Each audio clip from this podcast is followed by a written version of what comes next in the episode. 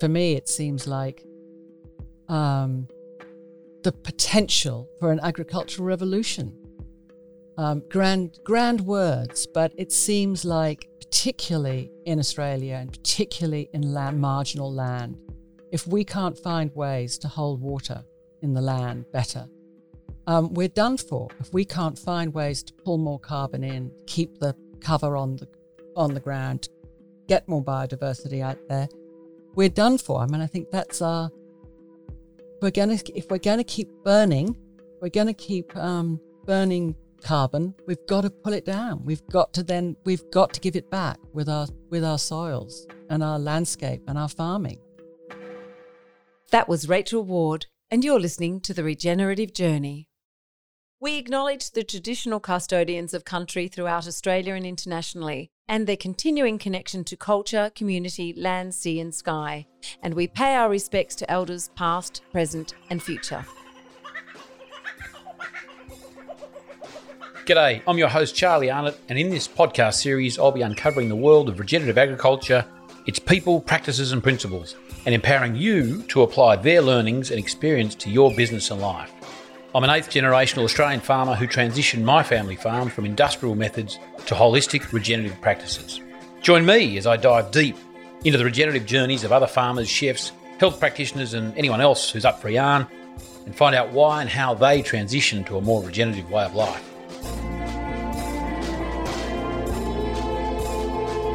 Welcome to the Regenerative Journey with Charlie Arnott.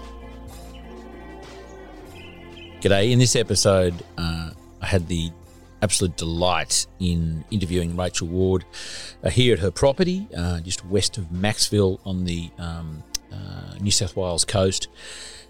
And it's it's it's um, appropriate that we uh, we met here, given the intention she has for this property. We talk about that in the interview.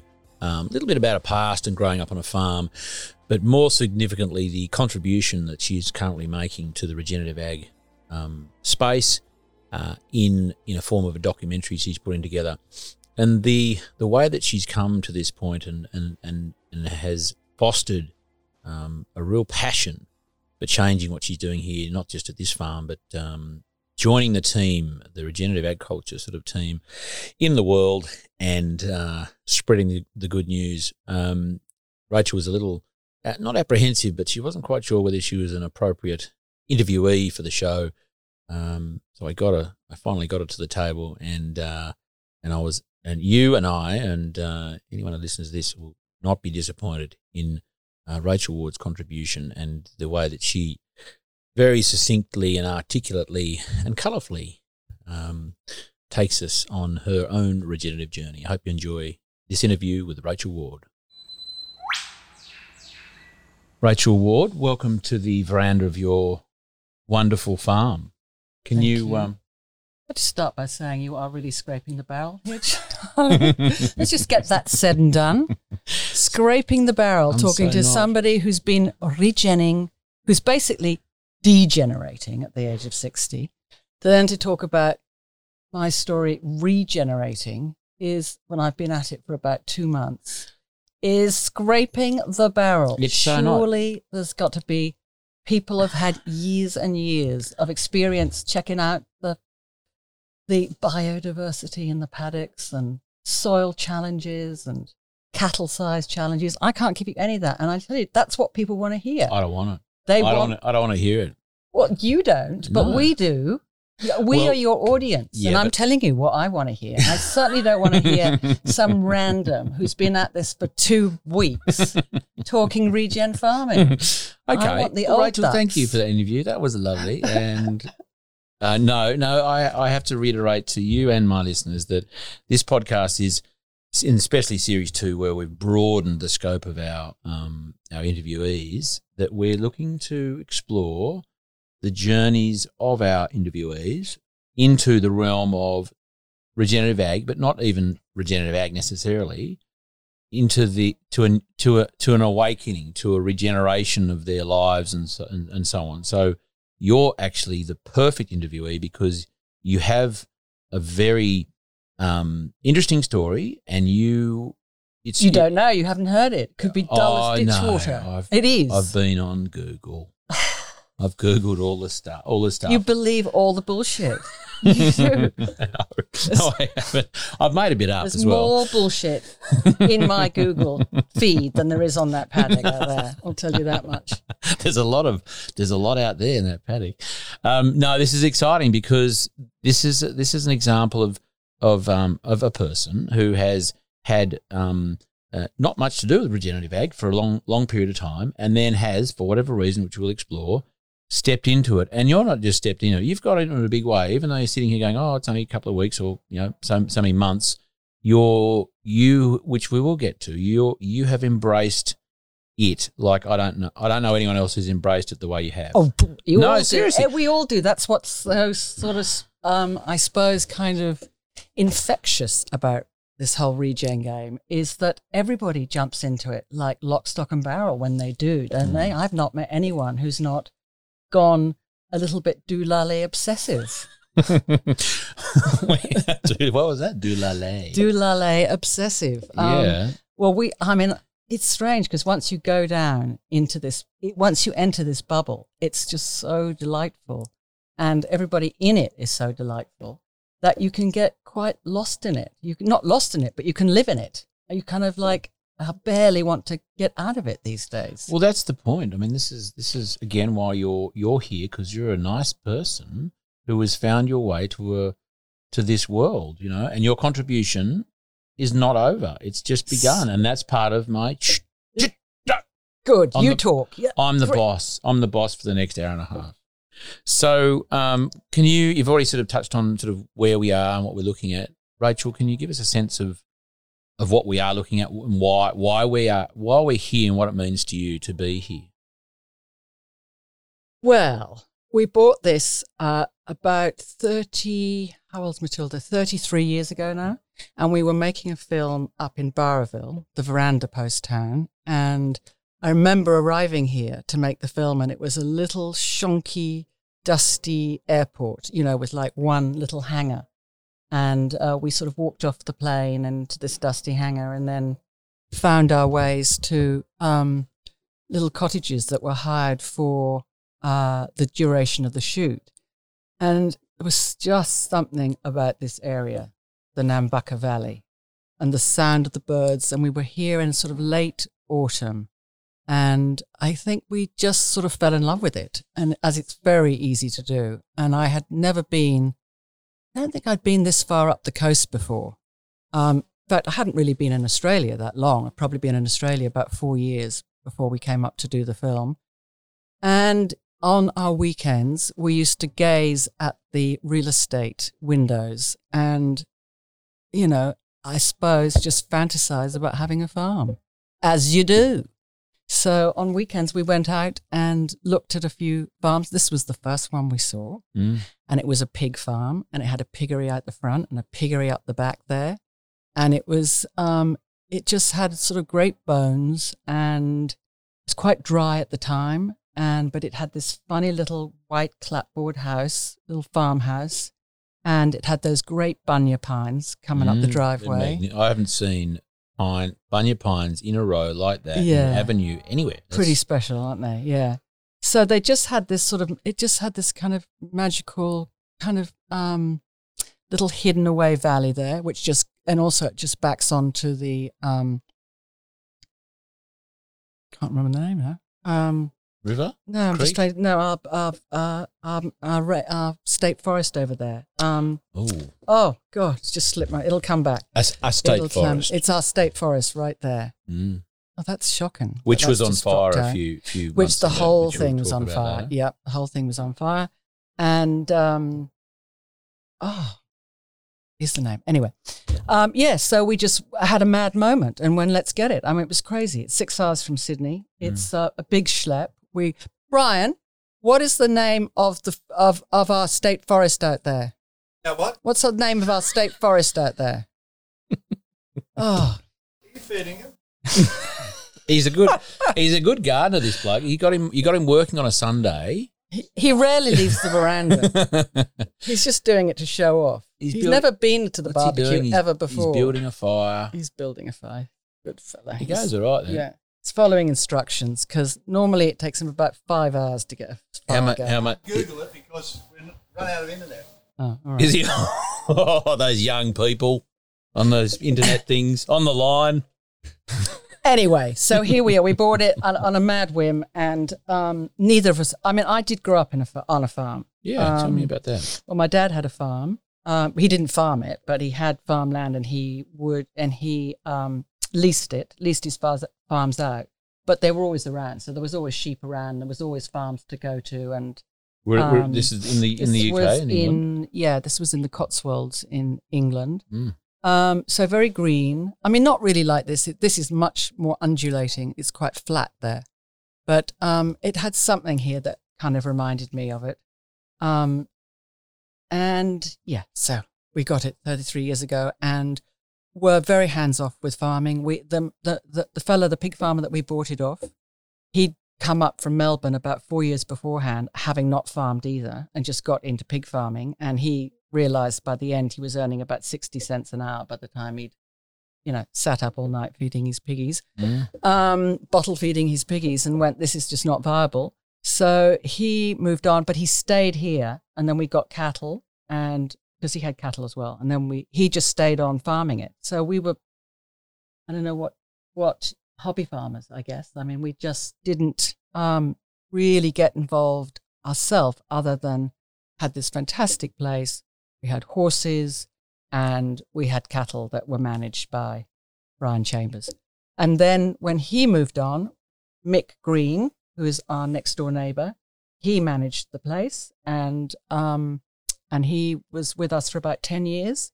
And then he retired, and then his son, Mick Green, who is um, now my farm manager and next door farmer, he uh, took on the place, and he was the um, uh, he was the uh, he was the what's the word? He was the um, one who really got me going in this whole Yeah, thing. inspired he was the one. or- yes, yeah. he inspired me. He was the one who sort of turned it all on its head. Really, Yeah. It came to me like, we we want to do this, and the minute Mm. he said we want to do this, immediately it started to be interesting. I can't remember whether I'd seen the Allan Savory TED talk first. I can't remember who showed who what, but we sort of came to it in a funny way, Mm. almost at the same time.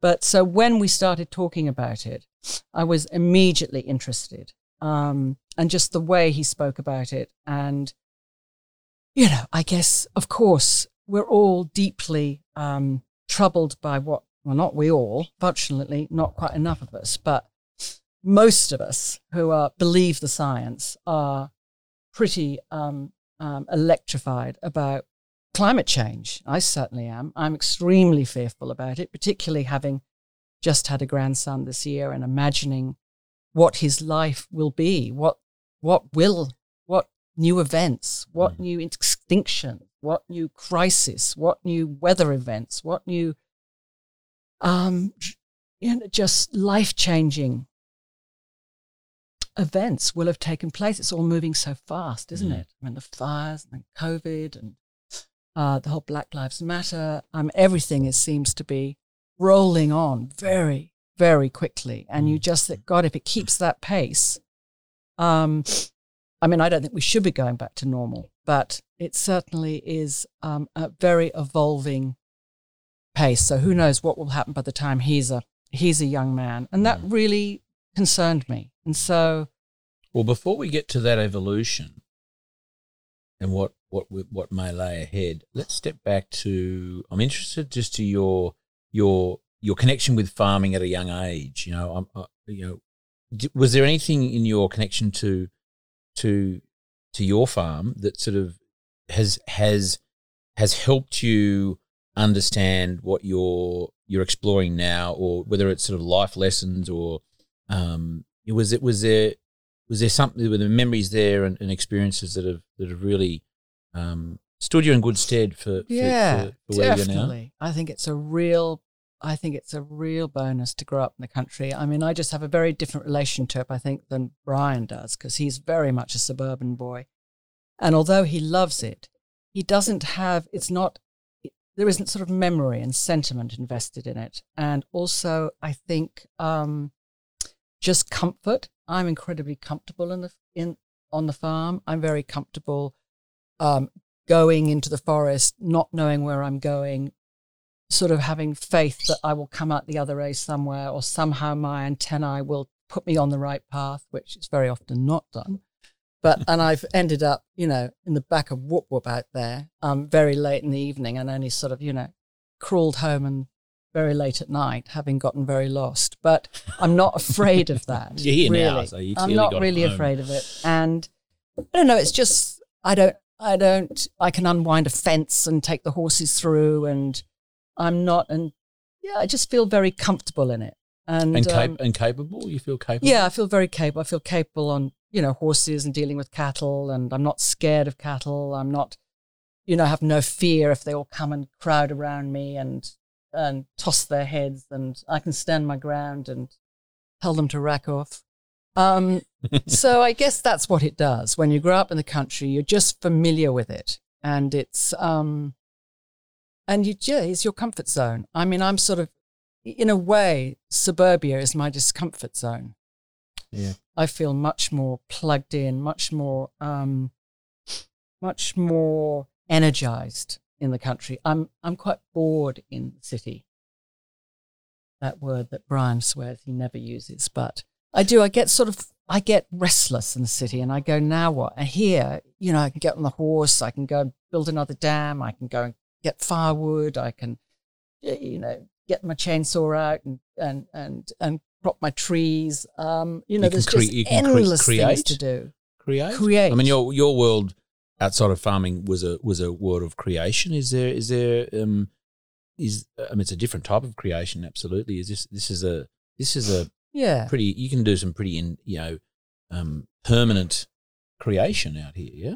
Well, my mum always says that that dam was my best creation because we Bryan put that dam in. It's unreal. Yeah. It was just a little tiny trickling stream that mostly went dry. And uh, I did see a huge dam not so far away from here. And I went, oh, God, wouldn't that be great if we could have one of them? And we could. We just had to dam that. It took three weeks. Uh, Clydie, Clydie Blair came in with his bulldozer, put up the. Uh, Put up that bank there. We didn't have a lot of clay, so we had to go and find some clay from somewhere else on the property and he built that little island there and we put the put the um, fig tree on there and um, and then we came back after being away for a little while there'd been rain and we came back walked over the hill and there it was Wow. great expanse of water as it winds its way back into the um not the UN guy the going to drive me mad The eucalypt state forest. the eucalypt state forest that's the one Um, what about when you, you've enjoyed time here and you grew up on a farm as a child, or you had lots to do with a farm? What what does it mean to you, um, for your your children and, and grandchildren to be connected to a farm? Is it important? Is that something that you know? No, not really, because I think you can't control that. You know, you can you can expose them to it, and they love it. They do love it, but you know, they may want to get their own little place. They may want to do plant their own trees. They may want to, you know, put a dam in where they want to. They may want to have their own way of being in the country. You know, which will be inspired by their time in the country, but it may not be here. I mean, I don't necessarily think that I don't have it to think that it will. I don't have. A, we don't really have a succession Mm. plan um, with the farm. So, and you know, it's a very different thing too when you don't. I mean, we're not farming this farm. We make it work because we've got 150 or so head of cattle, and um, so That's- far that's- so good. That's twice as much as I have right now. You're, you're farming. Yeah, yeah. We, but I'm not actually on the tractor. I'm not actually letting the cattle out. My, you know, my wonderful Mick Green is doing all of that. So, and I'd like to be doing more, and I will do more. I mean, I've been distracted, I suppose, by having family and working in the city.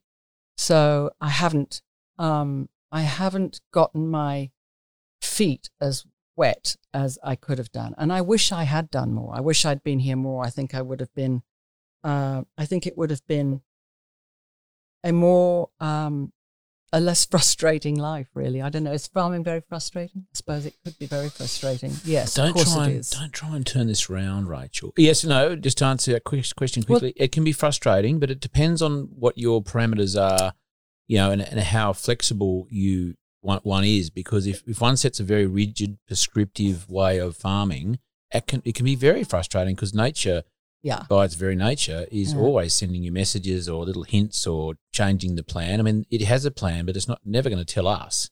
So you I know, but I don't mind it when nature stands in the way or nature thwarts you somehow. It's when other people or bureaucracy or just an industry is is standing in your way or Mm. making or thwarting it. That's somehow much more. Um, I don't know. I just um, I think it's.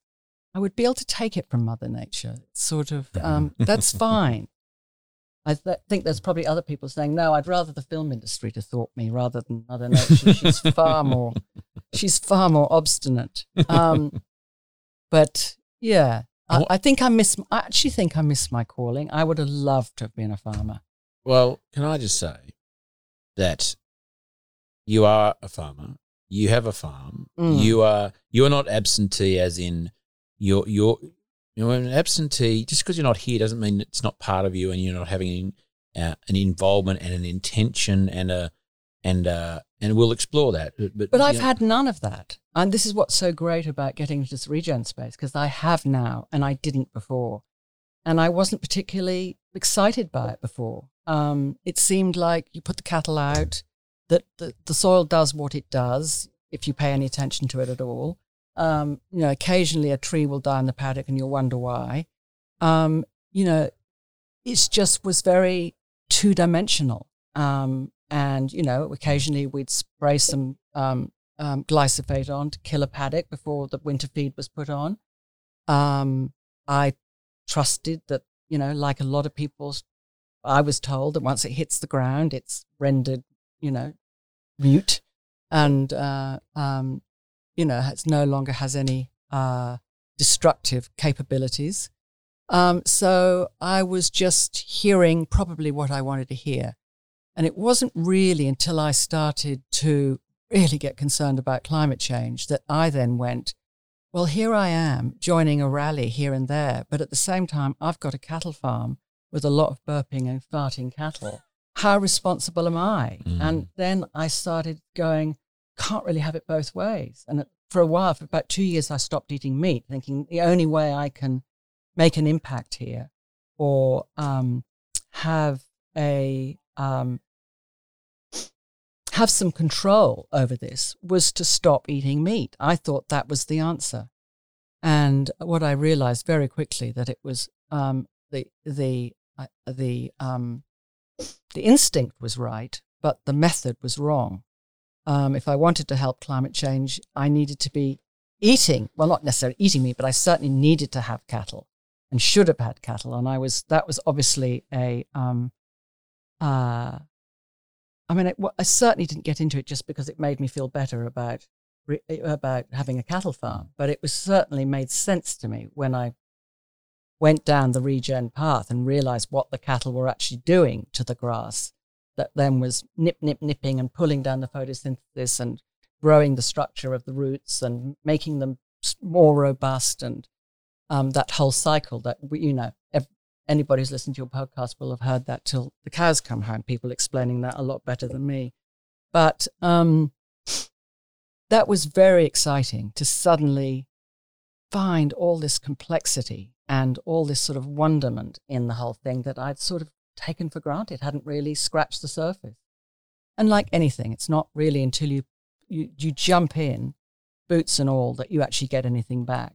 So it really wasn't until I really started to go to be interested in regen and talking and finding out and going to field trips and talking to fellas like yourself that I um, became um, became immersed in it. And the more immersed you become in it, obviously, the more rewards you have. It gives you more and more Mhm. rewards, more and more interest. So I can come back now after being away, and I'm just immediately interested about how the grass is growing, what else is growing. Um, you know, immediately make. Have you seen anything new in the paddock? Um, what's going on with the cattle? Um, we've got some interesting dramas going on at the moment was we, you know, we basically come to the come to our brick wall a bit in that we're subtropical. We've got more magnesium than um, calcium, and so we've got a you know bit of a calcium problem issue. And what do we do to balance that? What do we put on the soil? It's not just wire and water. What have we got to do to sort of help get as um, um, get this land to be as productive as it possibly can without spending huge amount of money on inputs. Biodynamics. We'll get to that. Mm. Mm. Just want to go back to okay. your um your comments there about I guess the I'm not sure if you used the word in it might have been used the word intention, but you know, farmers don't generally have an intention to harm or hurt the environment or you know deplete it. It's it's No, it's more about um it's They the- don't, but there's not a great excuse that I'm I'm not going to be as generous as you are about that. No, I was just going to say it's about the execution. It's a, they they have an intention, but then they'll go out and play, plop, you know, spray chemical, or, or they have an intention, go, oh, you know, I think I'm doing the right thing, but then they'll go out and they haven't. It's in the execution of that intention where they fall down because they haven't. You know, they're stuck in a paradigm. There's they're, they're, Right. they're, there's there's social and there's peer group pressures. There's Yeah. family legacy. There's a whole Yeah. lot of stuff that is stifling the execution of generally, you know, uh, an intention that is not to deplete and not not not not to not to mine and not to not to um, uh, reduce the the health and Look, I think what people do with their own plot of land is their business. But Hmm. when you are using things like glyphosate and it goes into the water table, or it is, you know, as our dear friend Zach Bush would say, gets into the atmosphere and it's in clouds, it's in rain, it's just everywhere. Um, then I think there suddenly becomes a responsibility beyond your own borders. So if I use glyphosate on my farm, and I have done, obviously in the years when I was ignorant of of of its power, of what it was doing beyond um, killing a few weeds in my in my paddocks or killing everything before we put a winter feed in. So it's not just I don't believe anymore that it is just sitting on my land. It is going into that river, and whoever is putting, you know, we've got a dairy over there that uses a lot of urea, and that is also going into the river, and that then becomes they then become liable for what goes, or you know, or I become liable for what I put in that river, for Mm. what or what flows underground. And the minute it becomes somebody else's, um, you know, you're putting stuff into somebody else's welfare or somebody else's landscape or somebody else's river or the rest of us downstream, then I think you have to. I don't think there's an ex- so. I'm not quite so generous about. it's okay. People do. Farmers can do what they want to do. Mm. I don't No, no. find it's okay. I No, mean, I, no. I'm embarrassed about what what I let go on Mm. here for 30 years. I'm not embarrassed, but I'm regretful of what I let happen for 30 years here. I mean, if I'd gotten onto this sooner, I could be retaining a lot more water. I could have a lot more biodiversity. I'd have a lot more birds. I'd have a lot more wildlife. I'd certainly have a lot more fungi, fungi and bacteria and whatever. And my farm, this landscape would be in better nick. I believe.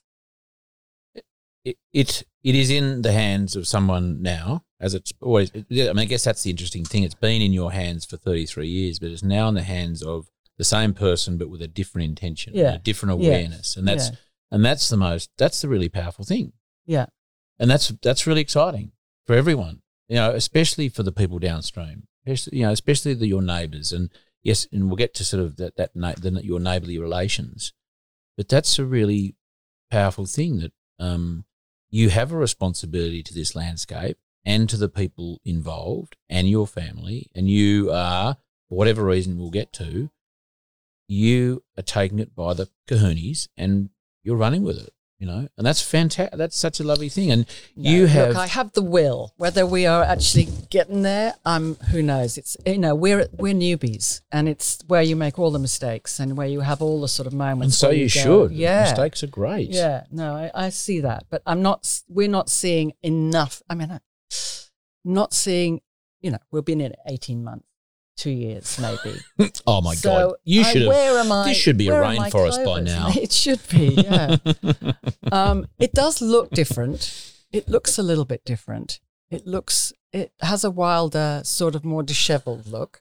Uh, it's not as tame, maybe, because we did a lot of mulching before. We did a lot of sort of just tidying. Tidying up. Yeah, tidying. Yeah, I better tidy up that paddock. Yeah. that's exactly what Chris said yesterday. up, He goes, yeah. "Oh no, we, we Yeah. oh we better tidy that up." It's like, what? Why? Like yeah. because it's standing there and you think it's a waste. It's valuable. Yeah. It's actually as valuable standing, retaining its function as anything else. Probably more fun, more more benefit like that, you know. And then as long as there's an intention for its use, you know. Well, I got a conundrum the other day because uh, that back forest up there that's on our land burnt That nameless, that nameless so had, forest. Yeah, so we had um, we had a, f- a fire going right through that and absolutely charred Mm. the Jesus out of it, and every young tree was killed. So after it, there was just so much deadness in there, and so I wanted to, after reading uh, Dark Emu and Charles Massy's book and talking about these these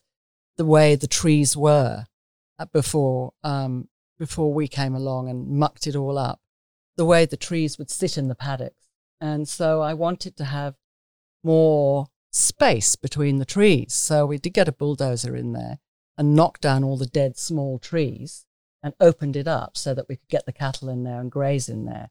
But now, of course, I can't burn the debris. Mm. I don't, can't put carbon back into the atmosphere. So now I've got these big piles that are going to eventually crumble away, I suppose, and turn into the, to the, you know, ev- eventually decay and make a lot of fungi and, and who knows what little critters will be living in there. But it's, uh, it's not like I imagined it was going to be with the, just the sort of long grass Mm. throughout, meandering through these trees. Park like. I suddenly took them all down, and then I went, "But I can't burn all this." Mm.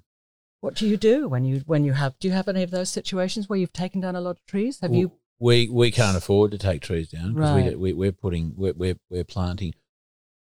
I I, can. I mean, this was so dense, you could- Yeah. couldn't get through it. totally. It I mean, what what you, what I can suggest is that you consider them a a, a nutrient sink. yeah, that's right. Their Yeah, habitat. yeah, and you can let them do whatever they do, Yeah, and that's fine. yeah. Or you can use a number of different things which could potentially accelerate the decomposition of those. yeah. Like what? Um, well, biodynamics will help. There are there, there's a, there's a a, um, a thing that you can make. It's called native microbial um, something. It starts with S, and and we've done it at home. And Kim Cruz at Regen Ag did a um, biological farming course at Hanaminno at Boorowa Mm. um, many some years ago now. And you basically collect the the fungal matter below gum trees, and um, in a bag, Yeah, a couple of bags, and you, and you, and you know it is it, it's the good stuff when you can see that sort of white, White, the hyphae yeah. and everything through there. Mhm. So you gather that up, you take it to a shed on a, you know, a flat surface, and you mix. I think I, I, don't quote me on this. Um, you mix milk powder and molasses, um, maybe a little bit of water, but milk powder and molasses, pretty sure. Maybe something else. You mix it up into a, like a, a meal almost. Yeah. It's not wet, yeah. and then you put it into a sealed container. And the fungi with the molasses, the sugar, the, the food, and the energy of the molasses and the milk just explode and sporulate. Right? They just go, "We're alive. This is perfect conditions," and they just go, Wow. and you end up uh, essentially with um, a barrel because we use a big plastic barrel full of um, uh, you know, like fungal, and not eggs, um, spores right. right? Yeah. And then this becomes an inoculant.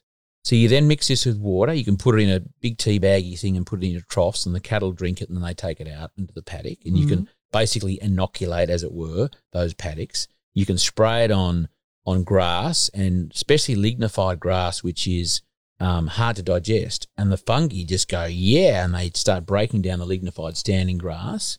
And we've had cattle go into these paddocks that we've sprayed, and they just annihilate it because they go, "This is." They know cattle know that this is going to be easy to digest. And I'm Oh. suggesting if you do something like that, um, if you were then to basically do a, a, a, you know, inoculation, as it were, spray those piles with this stuff, Yes. your fungus is going to go bananas. It's already there, Yeah. but you're you're just dousing it with some um, with with the the, the, the spores basically, and you can you probably accelerate the process. that then, as it breaks down, given that it's up here and these sort of above the thing, the water's going to flow through there and it's going to bring those nutrients back down through the landscape. As an example of what you can consider as a as a real asset.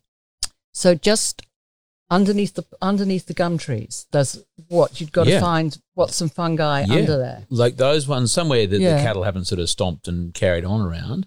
But Under leaves, or you Yes, get, actually it- pick up the soil. Yeah, because some it's it's more it's a mulch. It's really a mulch. Like under that tree over there that's got the the, the, the branches quite low to the ground. It looks quite protected under there. I'd say we went over there and we dug a dug a bit up.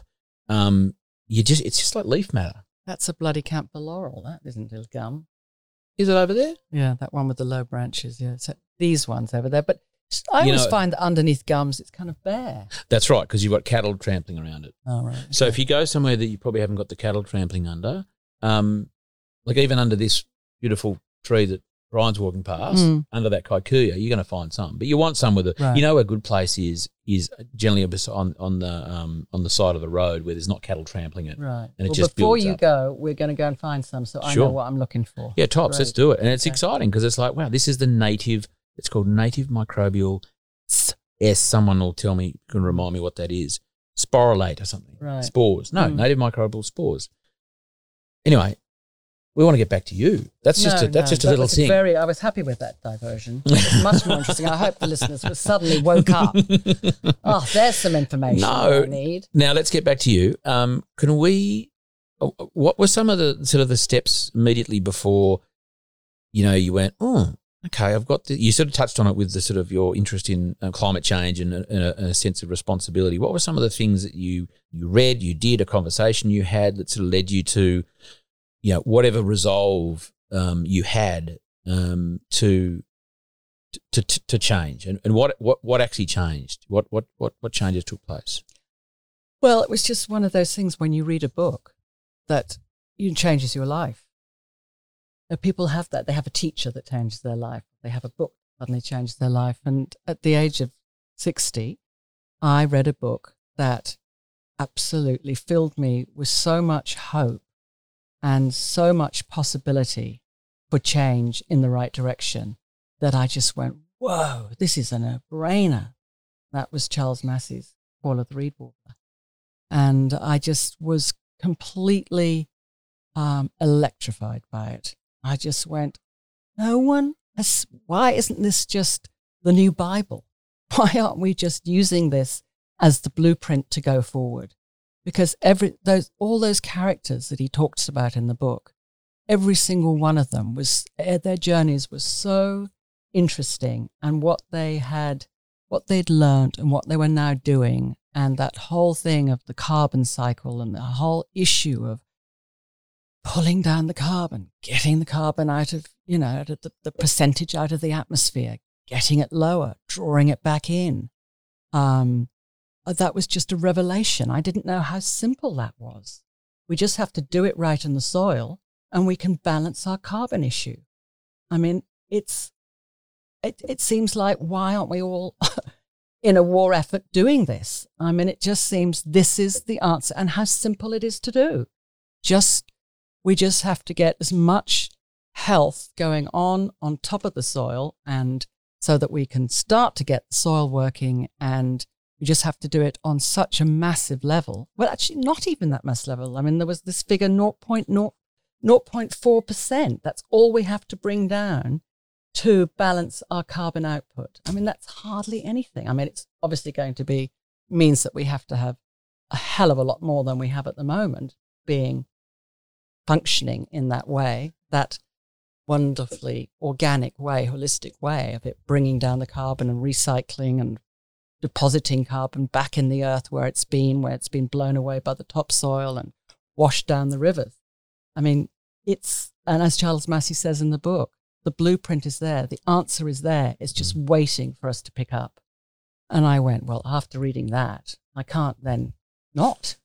Mm. I can't not. I mean, you know, that is, it's one thing when you know there's a problem, you know there's a big issue, but what is anybody going to do about it? What can we really do about it? Are we really going to stop digging up coal, and selling coal? Is that a reality? Is that really going to happen? Probably not. But can we can we sort out um, our paddocks? Can we sort out? Can we farm in a way that we are carbon farming? That we are bringing bringing more that carbon down? That seems so easy. Doesn't seem that big an ask. So you know, done. Problem over. Mm. Climate change solved. Am I crazy?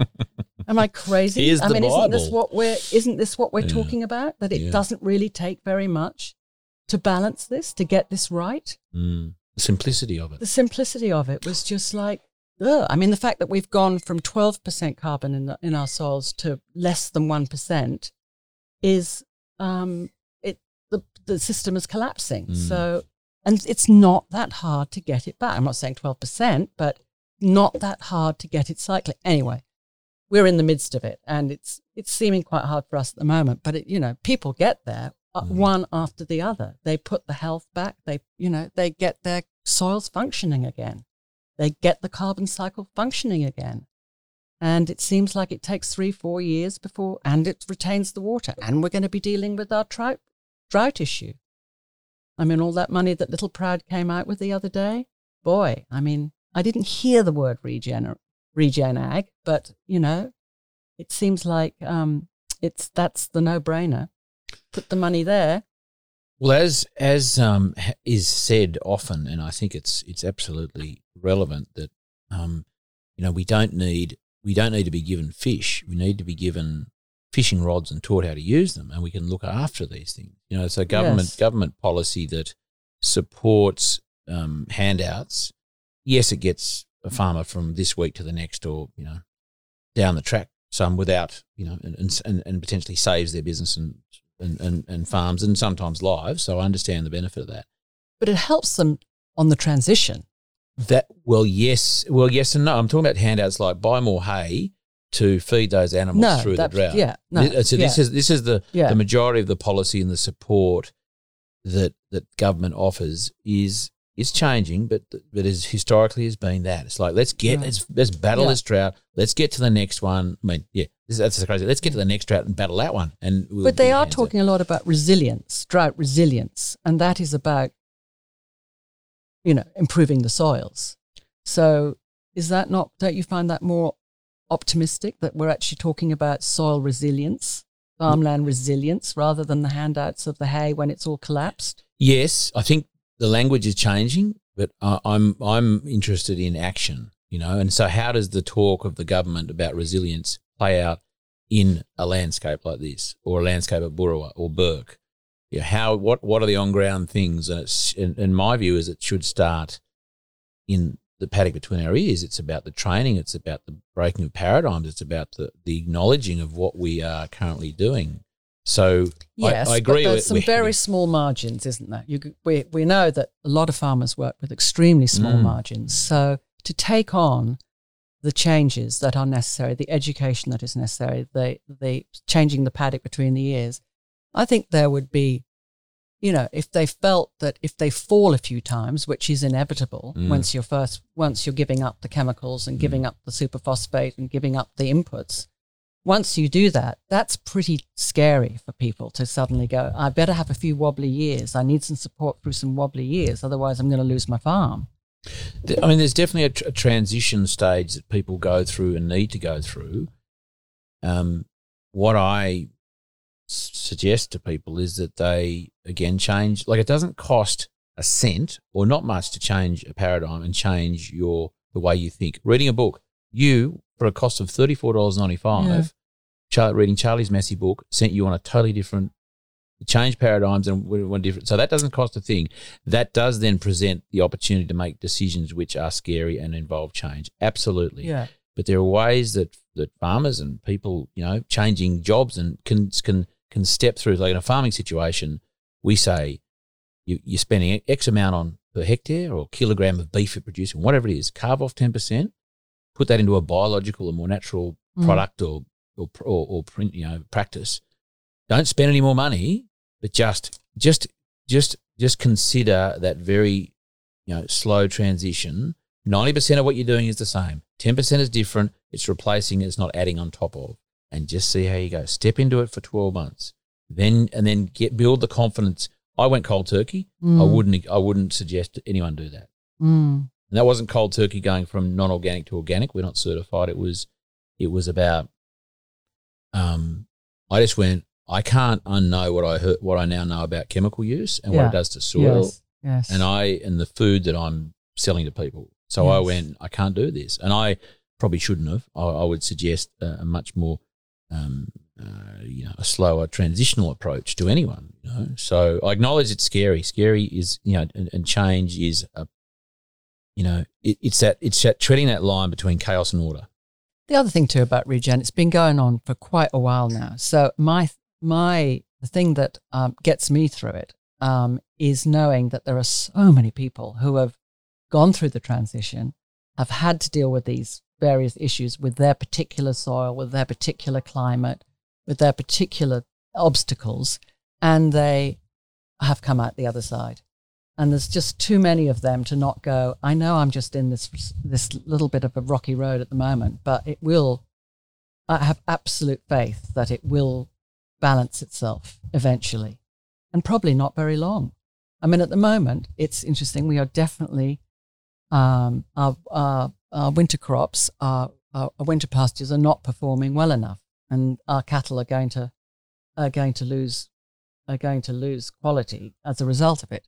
So, do we then put a humate spray on? Do we have we got enough foliage out there, broadleaf foliage, to put on the the humate or to put the worm casting on or whatever you know? And it's we're coming into winter. Is it worth spending that money on that input, or are we going to get it back from the cattle? Cattle, obviously, the prices are very good at the moment. Don't want to lose condition. There's all those sort of things that you are you know, tossing and turning. And certainly Mick, my manager, is certainly tossing and turning about that. And we're talking about it a lot, you know, whether we, we're too late to put it on, whether we, then the other thing is, should we, we're wrestling at the moment about whether we breed later, whether we um, join the, the, the bulls and the cows later and have cattle in, um, have, have calves in the summer where the feed is Feed, greater Yeah. or when the you know when the cows are Mm. lactating and they need the the best the best um, grass. So all of those decisions that are Mm. that are quite um, that are serious decisions because you can Totally. really you can really mess it up.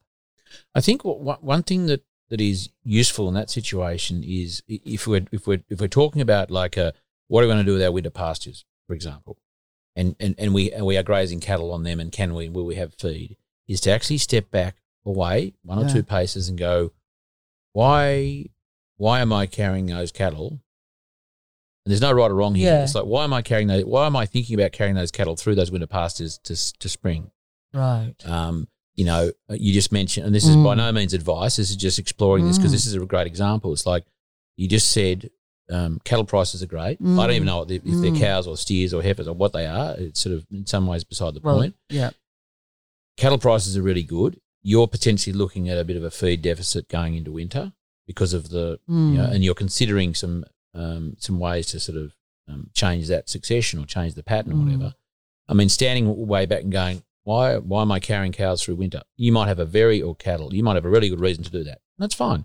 But then if you are asking yourself a better question about that scenario and standing back and going, do I do I need to carry them through winter? The prices are good. Maybe I should be selling them now while the prices are good, not having to rely on those pastures through winter to feed those cattle, and I can buy cattle at the other side when someone else has dragged their cattle through winter on pastures, and I can pick up pick them up later on. Again, not suggesting you do that, but it's just an example of um, it's about breaking power. I'm doing it all the time at home. Mm. Like we do, we do Mm. things, you know, you know, in a way, and some things we've done for a long time. And it, you know, every other day, I'm going, why are we doing that? What if we did this? And it's Mm. about putting on the table all the things that you take for Mm. granted and you make assumptions you've made, and going, "Mm, you know, it's just asking better questions.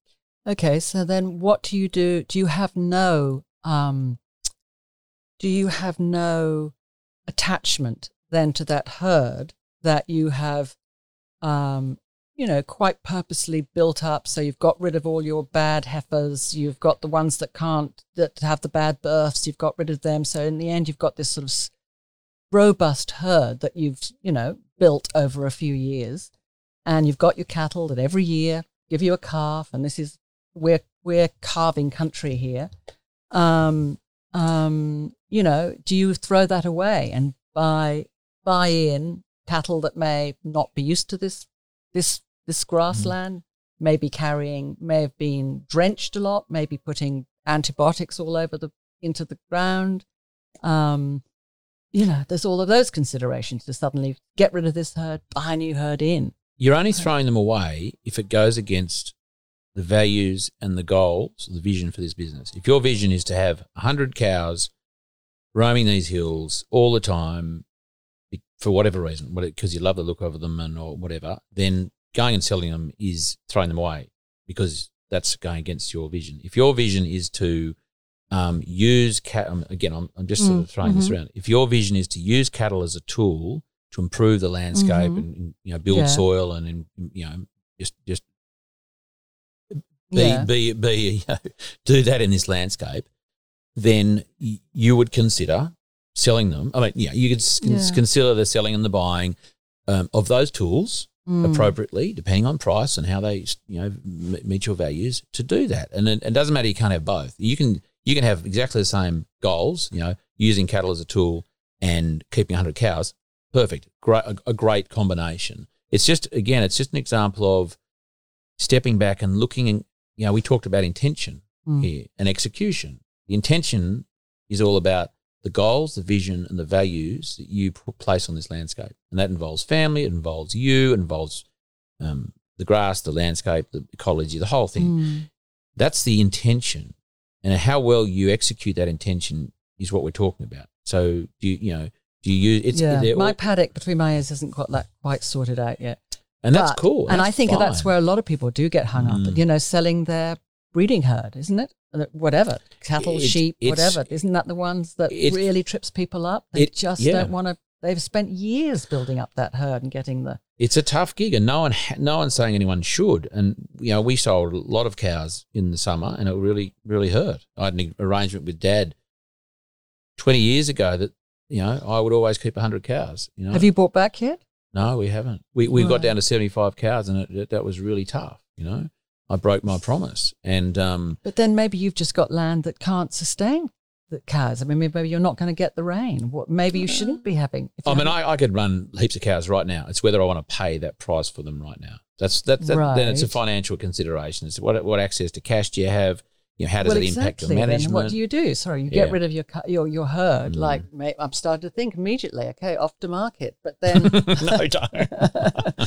but then what? You know, then Well, you've got to buy. Exactly, you're in a position where Yeah. you're not really able to buy back because the market's so high. Well, it depends on what you're buying back and what for. You know, there's there's a there's a system of, of livestock marketing called KLR marketing, which we we we are you know um, uh, we use, and um, by no means experts, but it's a it's a it's a way of considering. Uh, again, not just going, oh, you know, cattle are a tool and they're a commodity, and you go and buy and sell. It's it's there is consideration about how how they are appropriate in your landscape, and also how um, how they meet your values and, and visions and goals and so on but it's just a it's just a, a, re, a fairly objective way of determining the value of animals.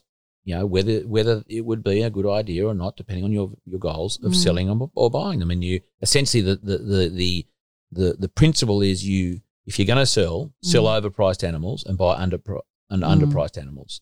So you're turning a cow worth two thousand dollars, right? Who eats X amount of grass into something else that eats the same amount of grass, but it's cost you a lot less to get into. So you're actually leaving cash in the bank. It's a that's a very basic way to look at it. So um, without going into all the detail, I mean, I, Well, what I- happens when everybody starts doing that? well, this is the thing. Everyone starts doing that when they've all got grass, Mm. right? So the thing is, you have grass when others don't. Is is is a way to get around that, and that's not easy. and know. you said that everybody has grass at different times. Everyone so, does, yeah. I mean, you know, the best time. I mean, a lot of people who do this well make a lot of money in a drought because they've actually got the feed bank in front of them, and people are offloading because they haven't got the grass because they haven't done the calculations, and they're saying, "Oh, I've got no, I've got no grass left."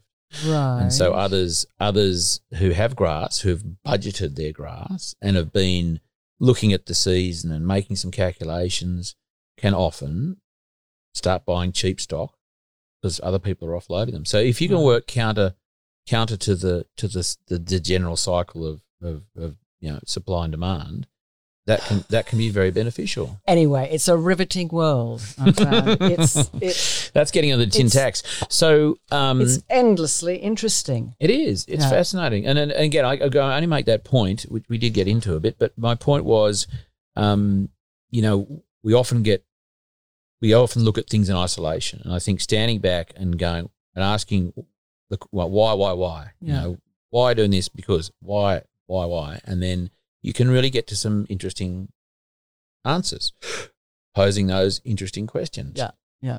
And often we have to do it to Mm. them ourselves Mm, mm. you know, Mm. because you know your your stock your livestock agent is not going to ask you those questions, right? They're not going to be thinking about how to do that. I'm actually taking one of my livestock agents to the KLR course, so he learns and understands the way we think. Because Ah. often when you go to agents going, "Oh, I want to sell these animals," you know, because they're overpriced, they go, "Oh, you're mad! You know, you got to hang on. You'll never get back into them. You got to hang on to them." Right. It's like, oh, okay, well, I'll probably get into them in 12 months' time when they're half price because it's another drought. You know? So it's about changing. It's not, and it's not about, um, I know, but then you get all this fabulous grass. Spring comes and all the Yeah. grass comes, and you Yeah. put all this, you know, uh, humates on, etc., Mm, etc., and the mm. grass suddenly goes boom, and then you can't buy in again. as I say, there's, there's no right or wrong way to do things. There's only to make a decision is you need data, you need facts, Yes. information, and you need goals. And the goals relate to the goals of your business and personal goals and family goals and whatever Mm. else. And the data is, you know, what's the market price? You know, what's the what's the what's the opportunity of buying of of, of, of um me growing grass over winter? And there's all these sort of fact fact based things as factual as you can make it. And you look at both, and that's that's how you start making a decision of these things. So it's all about having goals pretty clear as to Mm. what you want: landscape goals, financial goals, um, you know, animal production goals. I'm I want to have hundred cows. Cool. Well, we don't. If you want to have hundred cows at all costs, then we don't sell them. It's an easy easy decision to make. And, and then from that point, you then you've got to then ask other questions to to consider the fact you're keeping your cows as a thing. Done a very good job of spearing it, of of um, Spirit- dragging yeah. stuff out of me. Well, whose whose show is this? It's much more interesting. No, it's not. No, no, it's not. No, because we, of course it is, because you've been in this game for a long time and there's lots of questions I want to ask. I mean, you know, I think everybody needs mentors and, um, I mean, we've been talking to Graeme Sait Mm. and he's been He's fantastic with, Mm. you know, the, what you do with this, with this issue of too much magnesium compared to um, calcium and how you, how we're going, you know, Mm. it's uh i mean you do need mentors you definitely need people who've been before you who are also mentors who are in the same area as well That's helpful. mm. And, and, I, and I guess on that, what's what's not helpful is having a very prescriptive approach to what you do. Like a prescriptive, as in, oh, it's it's August. I've got to do this now. Or I've got to do that. Again, it's about stepping back and going, why why have I always done that in August?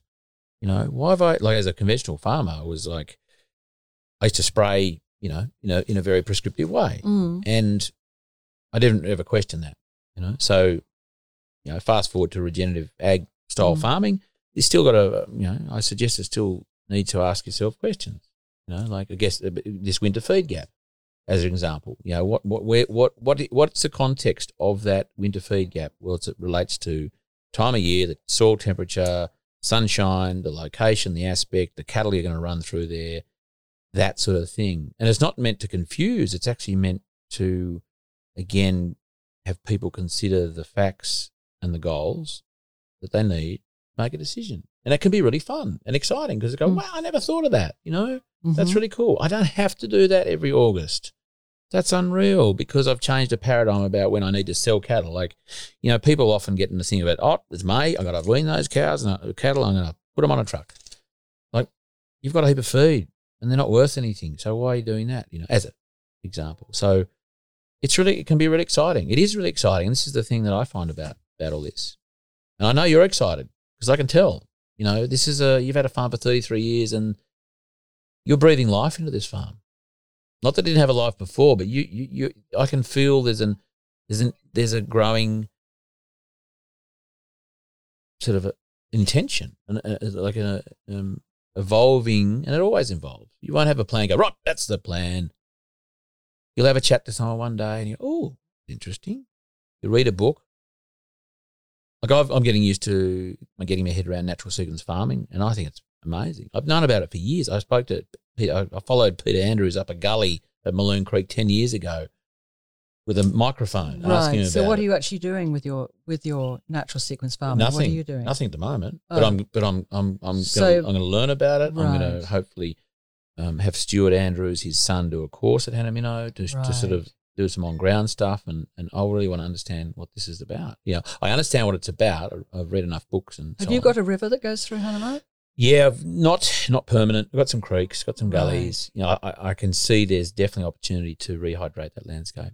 Yeah, but I don't know how. I'm not. I'm. I'm. You know, I understand the principles, but the implementation. What are the what are the principles of natural sequence farming? What are you doing? This is my interview.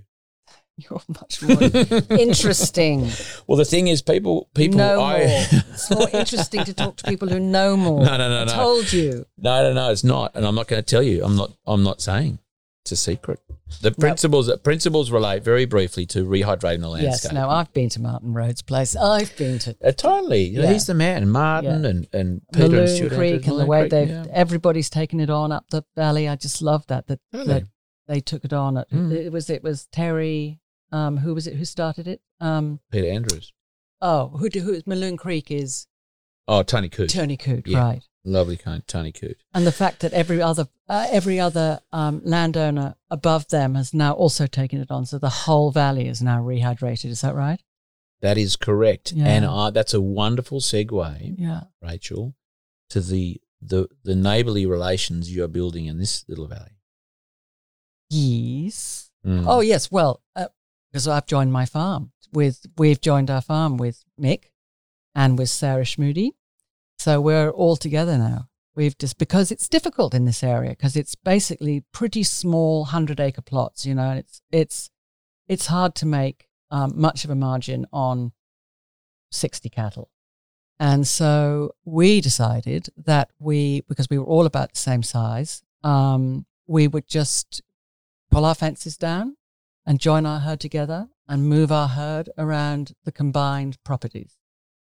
So um, that has given us a hell of a lot more land to work with. And um, another reason why I can't sell, shouldn't sell my cattle is because, of course, it's moving around. They're nipping. They're they're increasing photosynthesis, and they're doing all that that that carbon replenishing. Hopefully, in some tiny small way, we're doing our little bit in Inglebar, the Inglebar State Forest. There we go. name We knew we were we're doing our little bit for the Inglebar State Welcome, Forest. Inglebar. Yes. That's a great name. Inglebar. It is a great name. How could I forget it? But there you go. Um, Imagine calling a child Inglebar. There you go. there you go. Well, we've got one on the way, maybe. Inglebar. Ingle. Where That's does that cool. come from? I don't That know. must be an indig- indigenous name, no? I trust it. I trust it would be, and I'm not familiar. Um, is this Bunjalung country? I should I should know that. I must apologise for not working. I know that down to um, no, it mustn't be because I know Coffs Harbour. I think to Coffs Harbour, it's it's it's, it's um, um, um, um, Bunjalung, Bunjalung. Sorry. Um, so I'm not sure whether this falls into that category or not. We shall find out. Shall Um, yeah, totally. I mean, that, that's another should know. consideration is Mhm. is how you know um, indigenous communities, um, you know, um, revered and and manage their landscape. And there's so much as you you, you mentioned Bruce Pascoe there before. You know, his his digging into the the diaries of of um, pioneers and explorers is fascinating. Well, the indigenous life around here, there was, I read the most fantastic, I can't remember the title of it now, that explained all of the history here. And of course, it was all the timber, timber getters that were that came up here and used the Mm. rivers to take the timber down. Mm.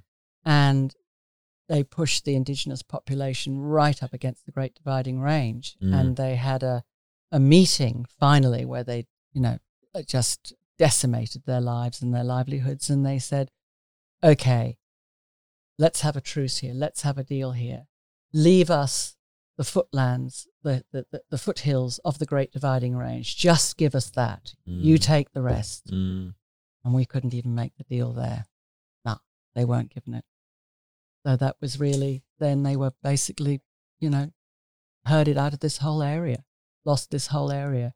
But there was an opportunity there for them to go, okay, let's divide this up. You've got the lowlands, you've got the Mm. grasslands. Just give us that. No. Not even a shredded No. decency to do that. Yeah.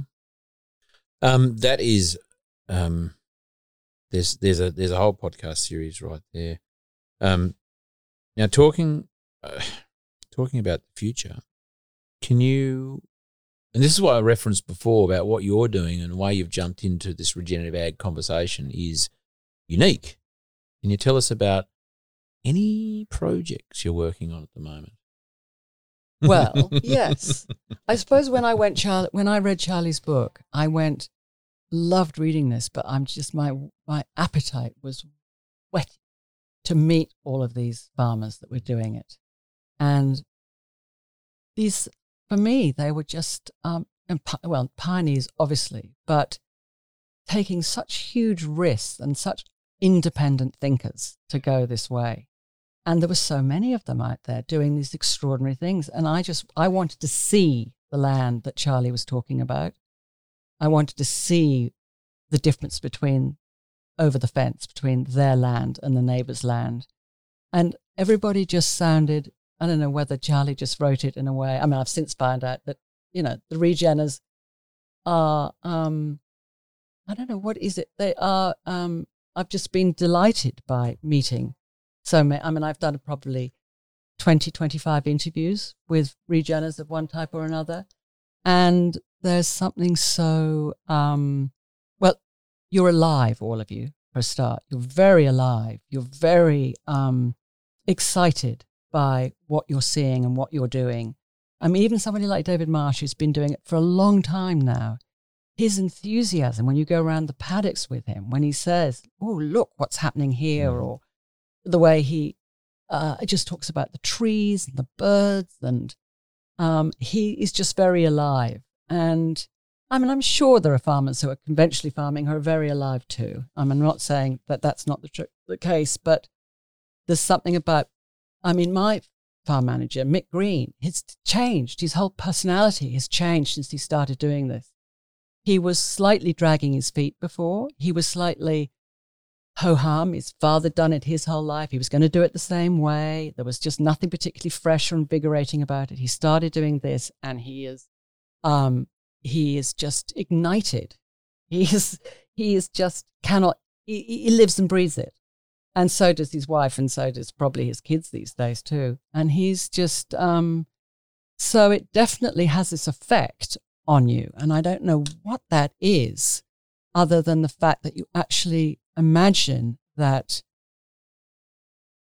ah, you are really healing the landscape. And I feel at the moment that God, we need to heal it. When I was up in Feb- in in before Christmas, up in the Inverell area, when I saw that landscape, how decimated it was, how barren it was, how there was just no cover on that land at all. It was just grey dirt. And that was shocking. And where the tree looks apocalyptic, you know, the trees were dead, they just lost everything. And yet, the roadways, the, the uh, you know, this, the, The the, the verges Yeah. were still covered with grass. They still had covering. And you went, actually, the pastures should be in the should be the same here. They we shouldn't have got it to that point, and that's just um, um, so that woke me up a bit. You know, just the way we can't keep doing it like that. We can't keep, um, we can't keep the destruction up of the landscape, and whatever that takes. And you know, and I'm a, as you know, it's irritating for some newbie to come in and say that, but sometimes it takes a newbie to see it for the first time. You know, when I went up there, I was just like Mm. so shocked Mm. by the way. Yes, it was deep drought, but um, why would the stock are still on there?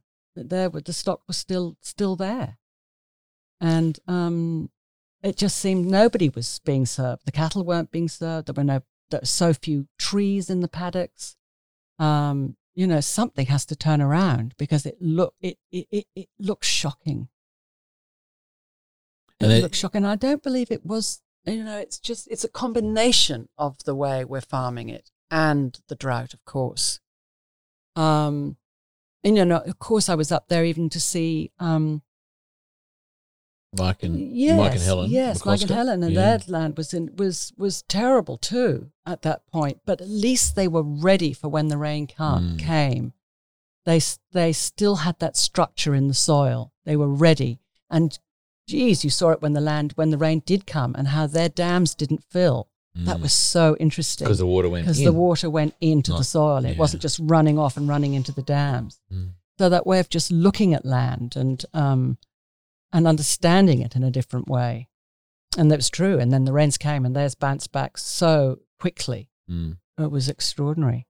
And uh, and and Judy Earle, I mean, her her she kept she for two years she kept uh, she had more cattle on her property than she'd ever had, and she was two years into drought. Mhm. By the time she went into the third year, she was re- she was suffering as much as anyone else. But while everybody else was getting had having to get rid of their cattle, she still had them on two years later, Mm. more than she'd ever had.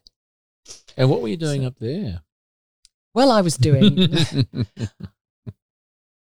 what am I doing? I mean, I'm attempting to, to, to, to tell your stories. I'm attempting to, to tell this story. I mean, for me, it seems like um, the potential for an agricultural revolution.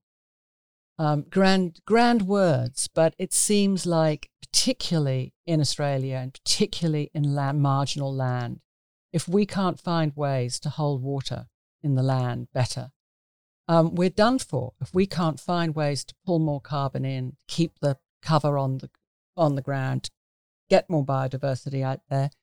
We're done for. I mean, I think that's our. We're gonna if we're gonna keep burning, we're gonna keep um, burning carbon. We've got to pull it down. We've got to then we've got to give it back with our with our soils and our landscape and our farming. And maybe farmers have to take responsibility a little bit for the way that it's been um, destroyed, a lot of it destroyed. And, um, and therefore, the farmers are the ones who can actually heal it. They can turn, turn around and gone, okay, we've spent 200 years pillaging, getting it to this state.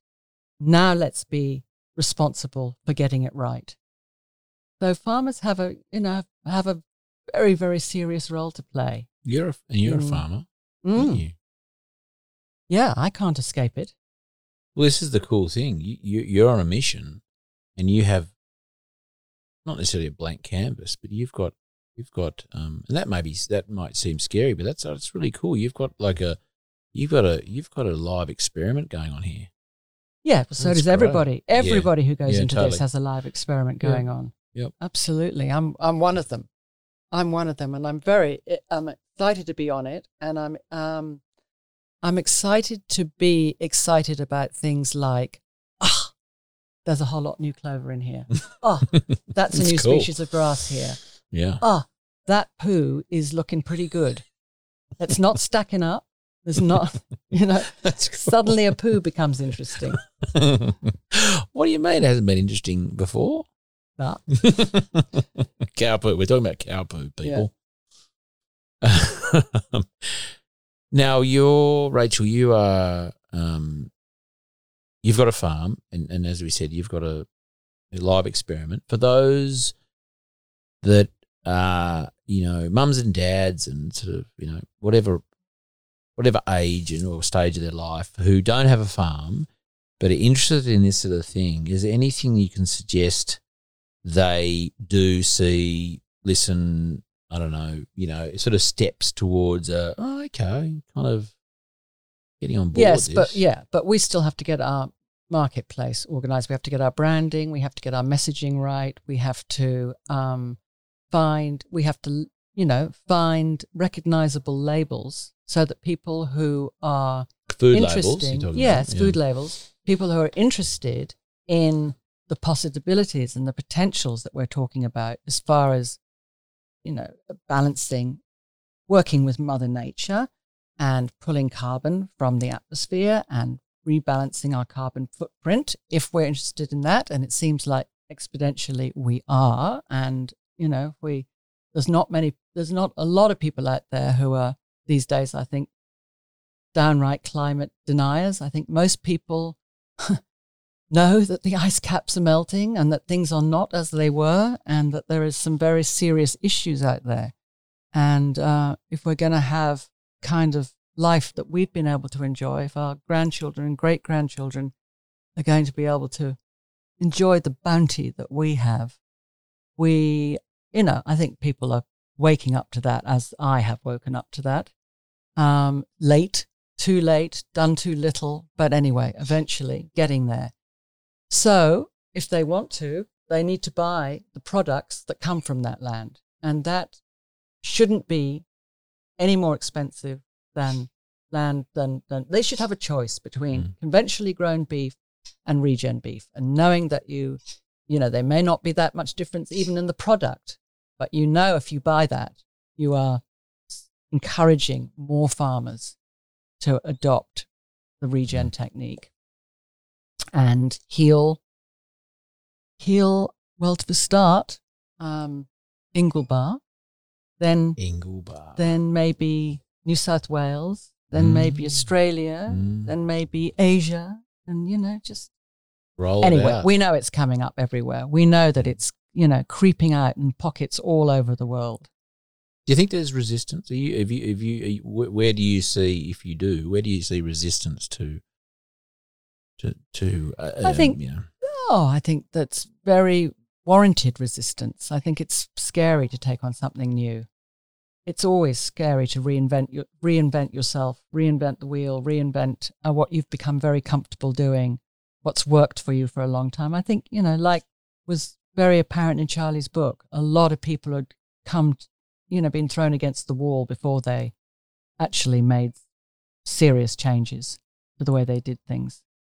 Um, and that's, you know, you never wish that upon anybody, but it's amazing how that has, and for us, it was the fires. For me, it was the fires too. Catalyst? Yeah, it was a combination of the fires, the fury of the fires. Mm. You just, something was really out of step. That, that, the ferocity of those fires everywhere. It mm. was just Mother Nature screaming at us, halt. Yeah. Halt. Do something differently. This is not working. Um, so that was a big wake up call. And it was really after that that I then read The Call of the Reed Warbler and went, right, okay, this is it. And whatever I can do to bring this to the public and a little bit like a bit, you know, just open the space just a little bit more with whatever I could do to open that space just a little bit more. Um, I jumped right in and started. Is there um, are you seeing or hearing or feeling resistance at a, a larger scale from industry, from corporations, from you know other quarters?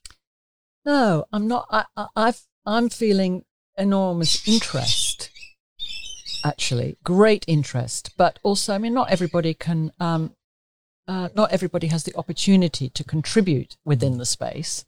So, and I think we're a bit of a way away from getting people from being able to include a, include the public, include the consumer, because we haven't got our, our, um, our land to market branding loudly enough out there. Give that a plug. Or whatever that one is. Mm. Yes, so we're having a land to market, which is a um, part of the Savory Institute's way of identifying um, a regen farmer by measuring what they are doing on their land.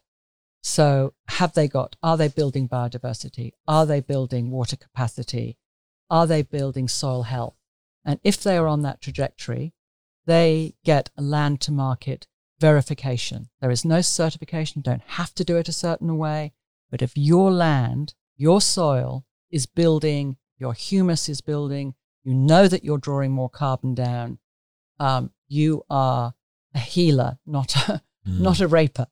Mm. You are um, putting back. And so, if as a consumer, you want to encourage more people to go that way, more people to land regeneratively, um, to farm regeneratively, more land to heal itself, then probably should think about buying the products that have come off that regenerated land and encourage more people to take those risks and to change their headspace so that, we, I mean, it's so clearly is the right direction. Well, can I? I'm just looking at the time, and before we finish up, Rachel, I'd just like to verify something. The beauty, the beauty of your property here, Mm. because we're sitting here over, Mm. again. We're going back to where we started, but this beautiful dam slash Mm. lake meandering up the gully. The cattle have found their way to up the end there. There's a few Yeah, there's black a cattle. there's an electric calf. fence up yeah. there, so they haven't been moved into their next section yet. Mm. That should be happening pretty soon, I would think. But this is um this is amazing. It's it's a beautiful location. You are um you know you're the steward of this landscape, and I for one um are really excited for you, and also relieved that it's in the hands of such a capable person. And I just want to say what a what a what an honour and a joy it's been to have the chat today. And I know that you were doubtful of the appropriate appropriateness of you being included on this, but this is absolutely front and center, um, relevant to our listeners, and and you. Well, I hope I'm just an example of just another another ordinary person who's um, and, and I certainly can't take credit for it. Mick Green and Darren Newbury, who are on, you know, who are doing it. I'm with my enormous enthusiasm, but my effort is really, I suppose, doing the documentary and actually getting the word out there and um, letting people know that there is another way. Um, and there are a lot of people out there who are doing it another way and having a very rich, very exciting life doing it that way. Um, and so that was that's my contribution really. I can't really take enormous credit for what's what Mick is doing out there, except that he has my absolute enthusiasm and um, encouragement to take it to get as much biodiversity, as much as um, water holding capacity, as much wildlife, you know, bring it back to its optimum health. I suppose before we started trampling all over it in our clumsy way. yeah. Well, I just want to say what a what um I- I'm really glad you're on the team Thanks, Charlie. because other because this is this is this is cool. Well, I love being on the team, and thanks, thanks for having me. That's a pleasure. Let's um let's continue on our merry way, and uh, not that we're on a team that's looking to win a war. We're just looking to make a, a big difference. Yeah. Huge difference. Huge. Slowly, slowly, catchy Mm. monkey. Mm. Slowly, slowly. And there's some um, such bright people in this space that are just. Um, I'm so feel so blessed to have come across them, and uh, Good people. Yeah. Talking about good people, anyone who's listening out there, don't forget to, um, you know, if you if you've been inspired by this this show and what Rachel's doing, we'll we'll have show notes um, that people can sort of um, reference the things we've touched on along the way during the last little while, and also don't be shy to um, flick this episode or any other episode to anyone you think might find it interesting. You know, as I say to people, hands up if you eat food, and everyone puts their hand up. It's like good. Well, that's that's a good start, you know. So maybe flick this to anyone who eats food. mm, well, that will get you a few. Um, A few. Uh, whatever's. I don't know. I feel very ill qualified to be talking about it, as you know, very ill qualified. But I'll get there. I'll get there. And um, um, hopefully, I will be in a better position next time to, to um, talk about it with much greater authority. But I'm really enjoying the journey. And it's very exciting to get to my age and suddenly have this huge world just open up for you and for you to be um, this excited about. I wasn't expecting that. No, and you know, look, your thank you for sharing your regenerative journey, and it's not over. That's that's the cool thing. You know, maybe it's just not, at a time when I was degenerating. I'm now regenerating. there. You go. You are on a new a new orbit. Off I go. Thank you, Rachel. That was really fun. Thank you for having us in you. this wonderful. Very You impressive. go for a swim? No. Goodbye. This podcast is produced by Rhys Jones at Jaeger Media. If you enjoyed this episode, please feel free to subscribe, share, rate, and review. For more episode information, please head over to www.charliearnott.com.au.